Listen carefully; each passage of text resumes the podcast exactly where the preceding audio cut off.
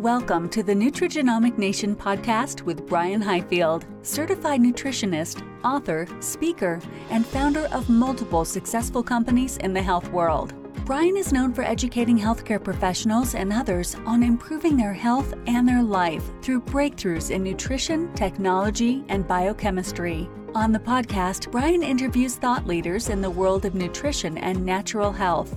He and his guests share the secrets of a whole life natural approach to health and the life altering results you can get by making easy changes to your diet and daily routine.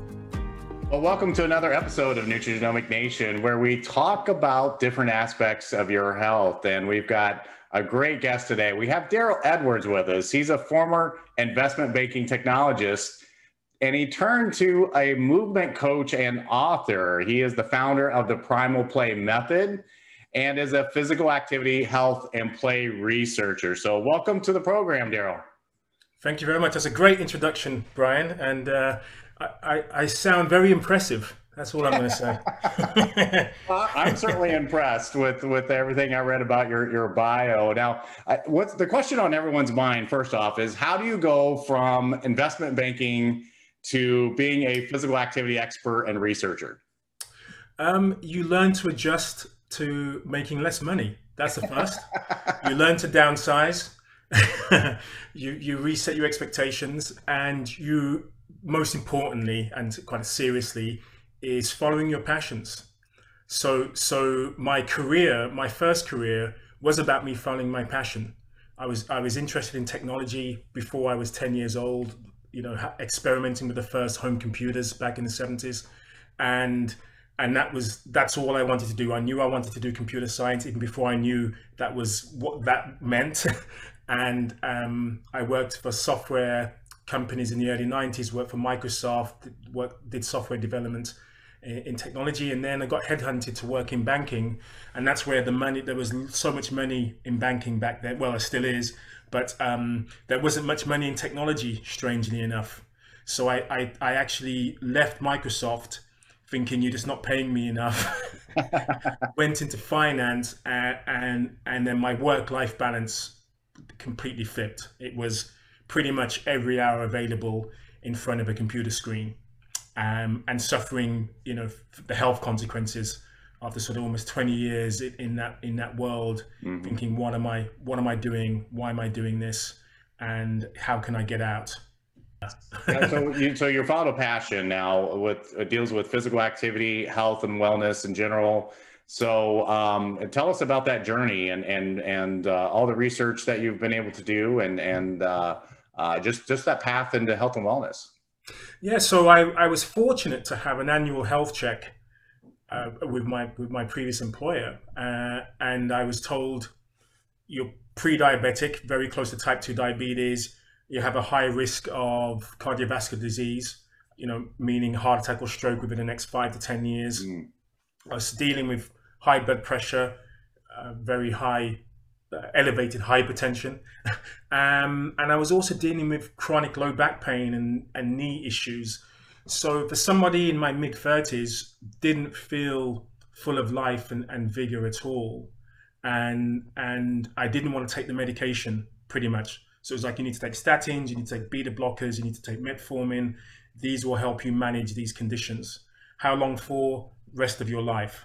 Okay, that sound I'm a bit concerned about that. What are the side effects? Numerous, but we'll manage those if if you if you suffer unbearably with those.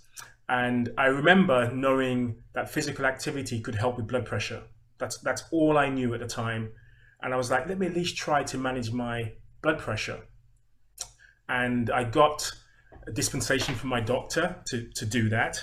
And within 30 days, my blood pressure started to come down. You know, I joined the gym, blood pressure started coming down. But even more remarkably, the other health markers that I was told were, were irreversible, you know, down to genetics, down to you getting older, down to your stressful job, they started to reverse as well. So I was no longer pre diabetic. I was no longer suffering, dealing with hypertension. I was no longer having a poor lipid or, you know, kind of cholesterol profile.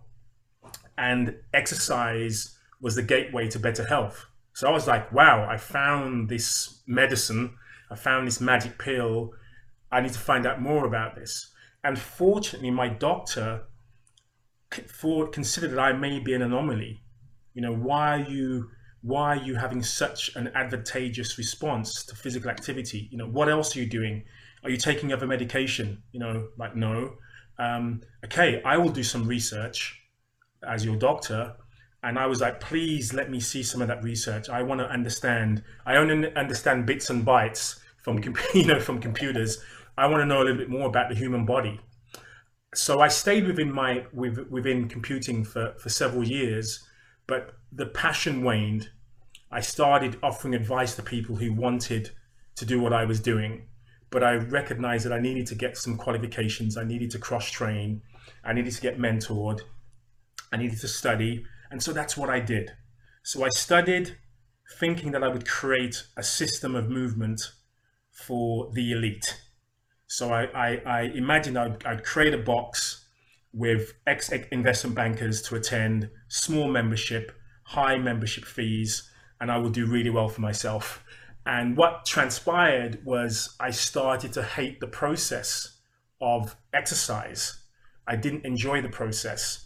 And I started having clients who would be turning up late, you know, watching the clock, 10 minutes into the session i'm like we've got an hour to go like you know um, and we basically were both bored. My clients and i were bored of the process. And i'm like this isn't good for me as a coach and this isn't great for my clients. What what else can i do to make this enjoyable? So that's when i considered my light bulb moment of when was the last time you really enjoyed movement darryl? And it was when i was a kid. And it wasn't when i was a kid doing pe lessons at school it was a kid out with my friends, long summer days, you know, playing. I think you in, in America you call it pickup games of you know mm-hmm. a basketball and football. Just just having lots of fun, climbing trees, playing tag, building dens and forts, exploring the world around you.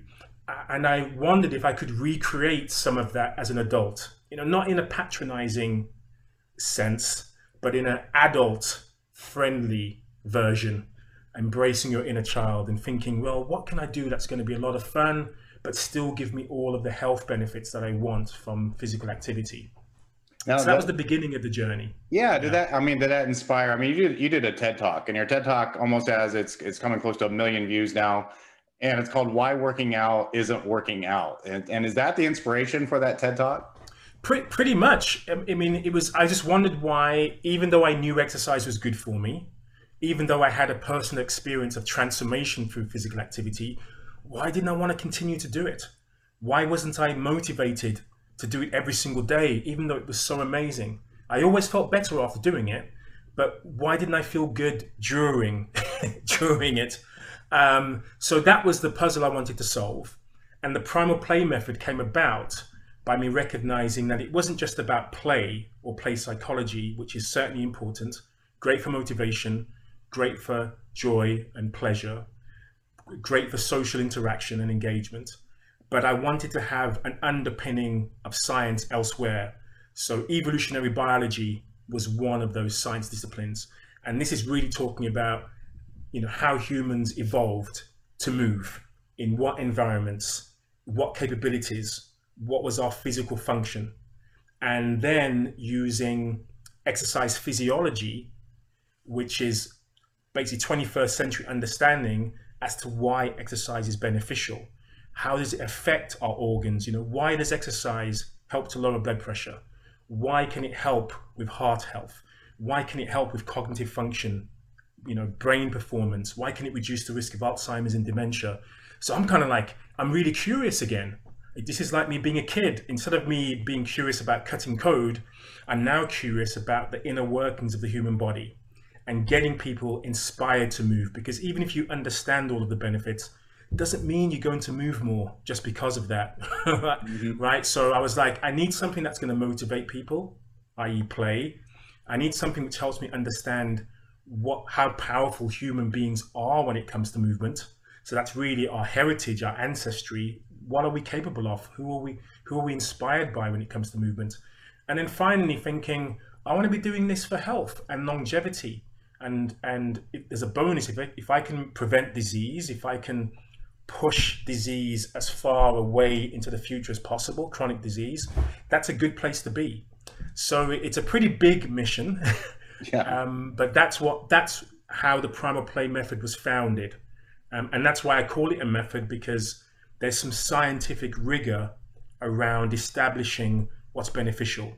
I don't want to have just have fun for the sake of it. Otherwise, I could just spend time blowing up balloons and popping them, or rolling rolling down the hill and saying, "Hey, I had a fun time." But but those activities in themselves, even though they're fun, they're not making me fitter and stronger and healthier uh, in a kind of a whole 360 degrees sense. For sure, and and I you know I read from your website, and this is certainly true that we really are living in an epidemic of obesity and chronic lifestyle diseases out there. And so, how yeah. how can the primal play method? How can it help with that? Well, it, it hopefully encourages you to sit less. So we we do have a pandemic of of physical inactivity, of sedentary behavior, um, and it does sound it can sound quite melodramatic, or or, or almost blaming people. And, and saying, "Oh, we're just all too lazy, and just get up, get off your backside and move more." But but actually, if you start understanding again our our evolution, our DNA, our DNA is constantly telling us to conserve energy because you don't know where your next meal is coming from. That's what your cells don't know. You you may know cerebrally, but you know, oh, it's just in the fridge. Right, that's where my next meal is. Or it's, it's a click. It's a click of a mouse away. That's where my next meal is. But your body isn't certain. So your body's telling you, hey, sit down, relax, take it easy everything is fine. You don't really have to move because everything is you're, you're in a safe environment. Everything is good, and we decide to choose the, the convenient option. We have technology which helps us. We have labor saving devices that help us. Many of us are now working from home. You know, um, so we don't feel that uncomfortable having a living a sedentary lifestyle. And this isn't really all of our fault. It's the environment around us which encourages us to be sedentary so the solutions really are to sit less, to find activities that you enjoy and and can sustain, and find activities that are the most beneficial for you as a human being. But that's I think that's really really key. It's it's a bit like, for example, if you own a dog, right? If you own a, own a dog, you know that taking a dog for a walk is pretty much mandatory. They need to walk significant distances. But you wouldn't you wouldn't just say walking is enough for your dog. They also need to run. They need to chase, right? They need to be chased as, as, well. They may need to jump. They may need to climb. There's a there's a, a, a richness of activities that dogs will engage in. And similar with a cat, right? You wouldn't think of putting a cat on a, on a leash and going, I'm just going to take my cat for a walk today to give them their exercise.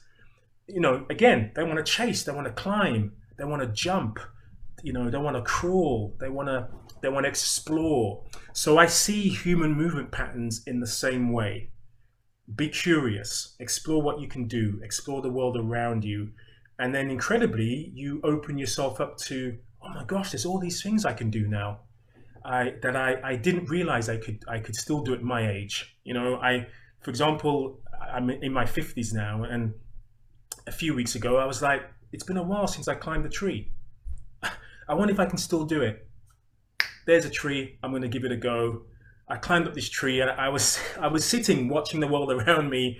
I was reading a book, and there were people looking up, going, "Kind of, what's that guy? what's he doing in in the tree?" But incredibly, a lot of people would ask me, "You know, did you climb the tree? Like, uh, how did you get up there? Like, I wish I could do that." Kids were saying, "Hey, mom, dad, can can we climb trees? Can you do that?" so it's it's interesting. Rather than people feeling that I was I'd lost a, a few marbles, they they they recognise there was something freeing about this activity that was playful, that remin- was reminiscent of my childhood, and strangely makes you feel really youthful. So even though you're struggling, I mean, I was struggling. I'm thinking to myself, I'm sure if I was 15, this would be a lot easier to do. but going through this process, you just feel so full of life and vitality, and and you're so mindful. You're so in the moment. You're so concerned about being careful and about being safe, but also where you're taking risks. and thinking, don't go too high because how am I going to? I need to be able to get back down and get back down safely. But those aspects of having a growth mindset rather than a fixed mindset. Um, also transfers to other aspects of your life actually.